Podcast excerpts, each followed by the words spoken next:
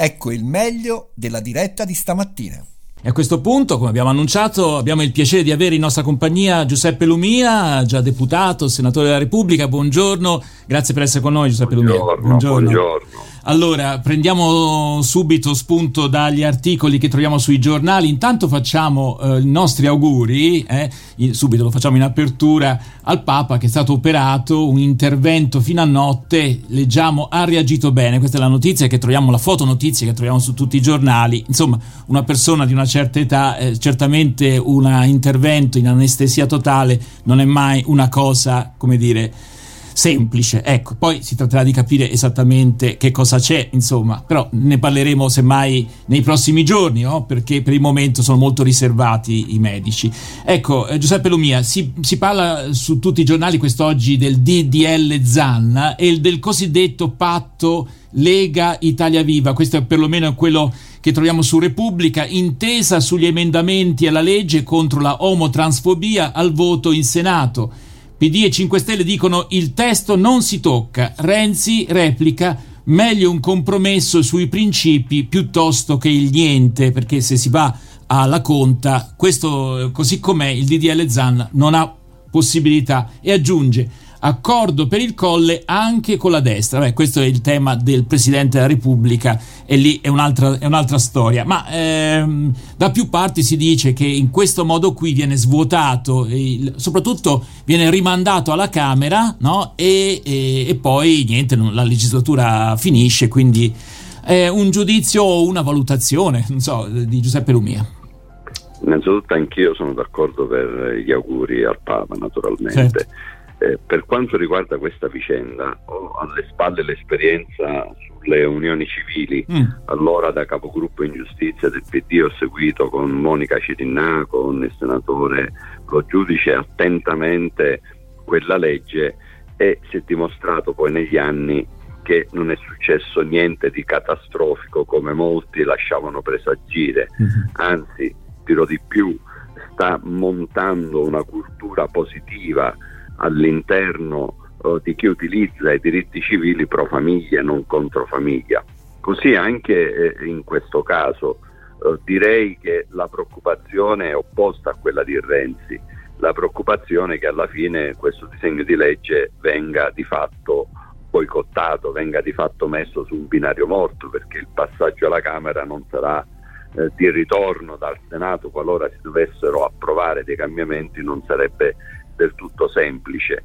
Non bisogna avere paura perché le discriminazioni si devono combattere perché già è così, è così che ci chiede la nostra Costituzione. Mancava l'appello oltre alla discriminazione per motivi di razza, di religione, di ispirazione politica, mancava anche quella sessuale, giusto prevederla nella sua più vasta gamma e bisogna naturalmente tranquillizzare tutti come allora si fece con le unioni civili, in questo caso il diritto d'opinione, la valutazione critica eh, sulle differenze sessuali non sono toccate mm. perché mm. appunto la libertà d'opinione è una libertà sancita, scolpita nella nostra Costituzione e nessuno la può violare. Ecco, su Repubblica sembra adombrato il fatto che eh, questo spostamento dei renziani, diciamo così, eh, adombra anche i possibili accordi futuri no? per quel che riguarda l'ingresso in una maggioranza, una maggioranza di destra, intendo dire,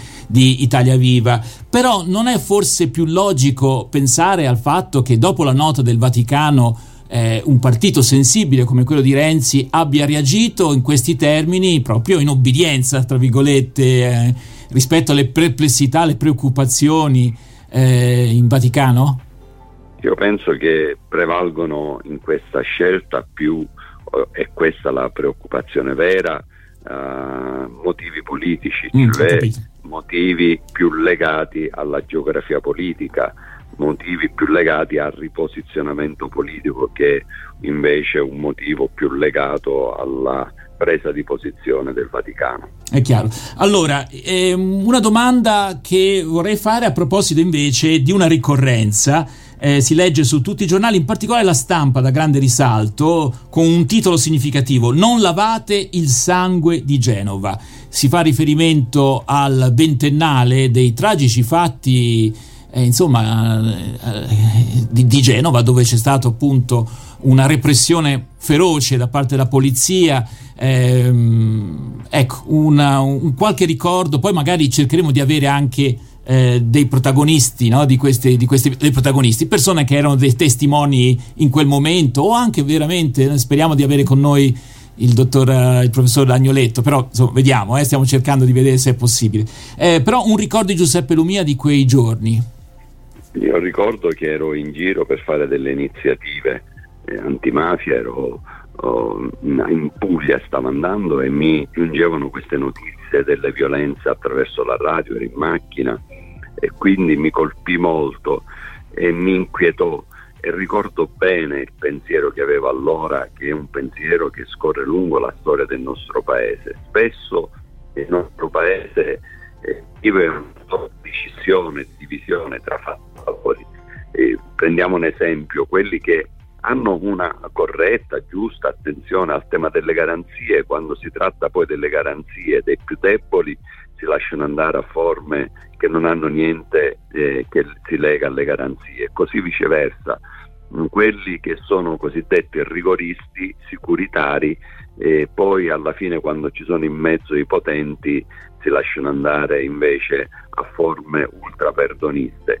Quindi abbiamo bisogno di trovare equilibrio, i diritti umani non vanno mai violati. Mm. E naturalmente questo, eh, mai un capello. Eh, questo fa venire questo in mente anche le ultime vicende eh, nel carcere, eh, ne, quindi certo, parliamo di Genova, ma eh, fatti. i fatti si ripetono, abbiamo un paese che ancora deve fare i conti con una cultura che si deve sedimentare profondamente, che è la cultura del rispetto dell'altro e questo altro va sempre rispettato in qualunque condizione esso sia. Giuseppe Lumia, una domanda di Claudio Coppini, poi mettiamo eh, se possibile una canzone è di Malika Yan, quindi una bella canzone, poi torniamo a parlare eh, con, con, lei. Eh, sì, Claudio. La mia, la mia, la mia realizzazione di domanda per Giuseppe Lumia era proprio questa. Dopo quei fatti incredibili della Diaz, eh, rivediamo in, in numerosi carceri italiani, non solo eh, negli ultimi fatti che abbiamo visto, che il, il, giornale domani ci ha fatto vedere anche il video, dei fatti veramente drammatici. Ecco, è possibile, Giuseppe Lumia, che dopo vent'anni eh, non sia stato fatto quasi niente? E allora alla risposta a questa domanda tra qualche minuto, se possibile, perché vi propongo questa canzone Ricomincio da qui. Ecco, come dire, ricominciamo da qualche parte, eh, anche su queste vicende, anche su queste considerazioni. Su RWS, Malika Yan, ascoltiamolo insieme. Oh, sì. Sospiro a colazione. Non mi piace luce sia tu il centro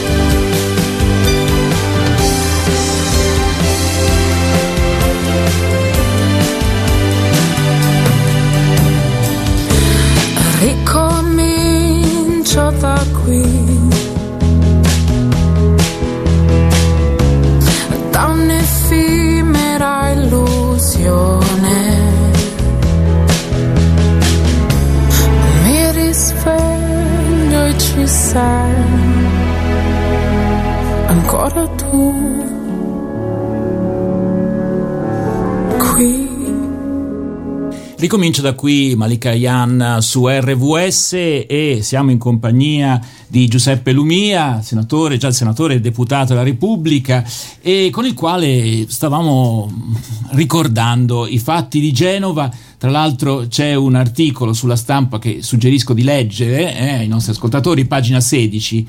Non lavate il sangue di Genova. L'importante era dare un segnale esemplare, mostrare chi comanda ma quei giorni hanno segnato per sempre un'intera generazione. E, la fine di questo eh, articolo di, di due pagine eh, eh, più o meno in questi dunque l'ultimo paragrafo.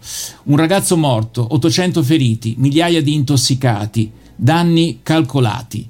L'importante era dare un segnale esemplare mostrare chi comanda. L'importante era che quelli, quelli là con i sacchi a pelo arrivati da ogni parte del mondo a cantare El Pueblo Unido i beati costruttori di pace con i loro rosari, gli idealisti dell'ambientalismo, le suore anglicane, i ribelli dei centri sociali, i preti di strada, Manitese, Attac, donne in nero. L'importante era che capissero bene e non tornassero più. Non sono tornati, di fatti, per vent'anni, non così tanti e così forti. Non ancora. Ecco, questa è la conclusione che mi pare. E poi c'era la domanda che Claudio Coppini aveva posto eh, poco fa, cioè, insomma, vent'anni sono passati da quei fatti, ma proprio nei giorni scorsi abbiamo visto ancora un, come dire, un, un, scene veramente di violazione dei diritti umani elementari nei carceri italiani. Allora, eh, Giuseppe Lumia. Intanto da dove ricominciare, appunto? Dobbiamo ricominciare dal posto dell'altro, l'altro, qualunque esso sia, non va mai toccato sul piano fisico della sua integrità morale e quindi questo dobbiamo anche viverlo poi nella concretezza della vita sociale, istituzionale, nelle carceri, nei rapporti umani, nella vita uh, quotidiana e quindi dobbiamo ripartire da lì. Genova è stata una grande sferzata, lì c'erano i, block, eh, i black bloc, c'erano delle frange violente che furono lasciate scatenare, mentre quelli che manifestavano pacificamente furono spesso picchiati e così oggi all'interno delle carceri. Mi, spiacerebbe moltissimo se fosse vera la notizia uh, che venivano picchiati detenuti comuni mentre i camorristi venivano, uh, tra virgolette, rispettati. E quindi c'è bisogno di capire che il nostro paese deve smetterla con questa divisione, frattura profonda fra fatti e valori i diritti umani vanno sempre rispettati. Mi fa specie spesso quella discussione stracciano le vesti vi assicuro che eh, lì non abbiamo, almeno sino adesso, notizie in cui ai boss, ai grandi capi mafiosi gli si torce un capello, mm, mentre appunto per i detenuti comuni spesso arrivano notizie come quelle di questi giorni. Ecco perché abbiamo bisogno uh, di grande, grande umanità, abbiamo bisogno di un paese anche socialmente eh, recuperi un senso di giustizia, di uguaglianza, perché le profonde divisioni, penso anche alla vita dei, eh, della polizia penitenziaria, spesso costretti a stare in pochi uomini, ad avere un ruolo spesso ingrato e quindi c'è bisogno insomma di mettere mano a tutto e di fare di questo momento storico un momento mm. di rigenerazione come recentemente il mondo del volontariato certo. ha chiesto. Allora Claudio abbiamo un minuto di tempo a disposizione. Certo eh, Giuseppe, tante volte eh, ci viene detto è la, nostra, e lo sappiamo, è la, Costitu- la, Costituzione più bella del mondo, è stata scritta in un momento particolare con uomini e donne di grandissimo valore e attenzione dopo la seconda guerra mondiale, però eh, per esempio questo fatto che il carcere dovrebbe essere un luogo di recupero, di reinserimento. Come dice la eh, Costituzione. Eh, eh, dice la Costituzione però è disatteso costantemente, al di là di tutto penso anche alla situazione spesso drammatica stessi, delle stesse guardie carcerarie, insomma spesso ci sono suicidi. Quindi... Sì, infatti era quello che ci diceva proprio Giuseppe Lumia, tra l'altro eh, si parla di almeno due aggressioni al giorno, ora non vorrei dire una sciocchezza, ma insomma nei confronti dei, dei, dei cosiddetti secondini, no? Mm, quindi difficile ecco la situazione. Molto difficile abbiamo la parte sociale della nostra Costituzione che è meravigliosa, che è una Costituzione che apre spazi, che apre, che apre dimensioni inaudite all'umanità nostra italiana ma anche esemplare vi assicuro perché ho girato molto in giro per il mondo uh, è una Costituzione studiata e ben voluta dappertutto. Questa dimensione sociale non è applicata. Allora la cosa che dovremmo fare tutti, tutti, tutti, dalla scuola, dalle carceri, dai quartieri popolari, in tutti i contesti sociali dove vengono negati i diritti più elementari, dovremmo prenderci in mano la Costituzione e cambiare passo e fare Bene. le cose e allora, diventare diversi. Grazie allora Giuseppe Lumia per questo suo intervento su RVS, grazie mille e grazie a risentirci. A voi, grazie. grazie. grazie.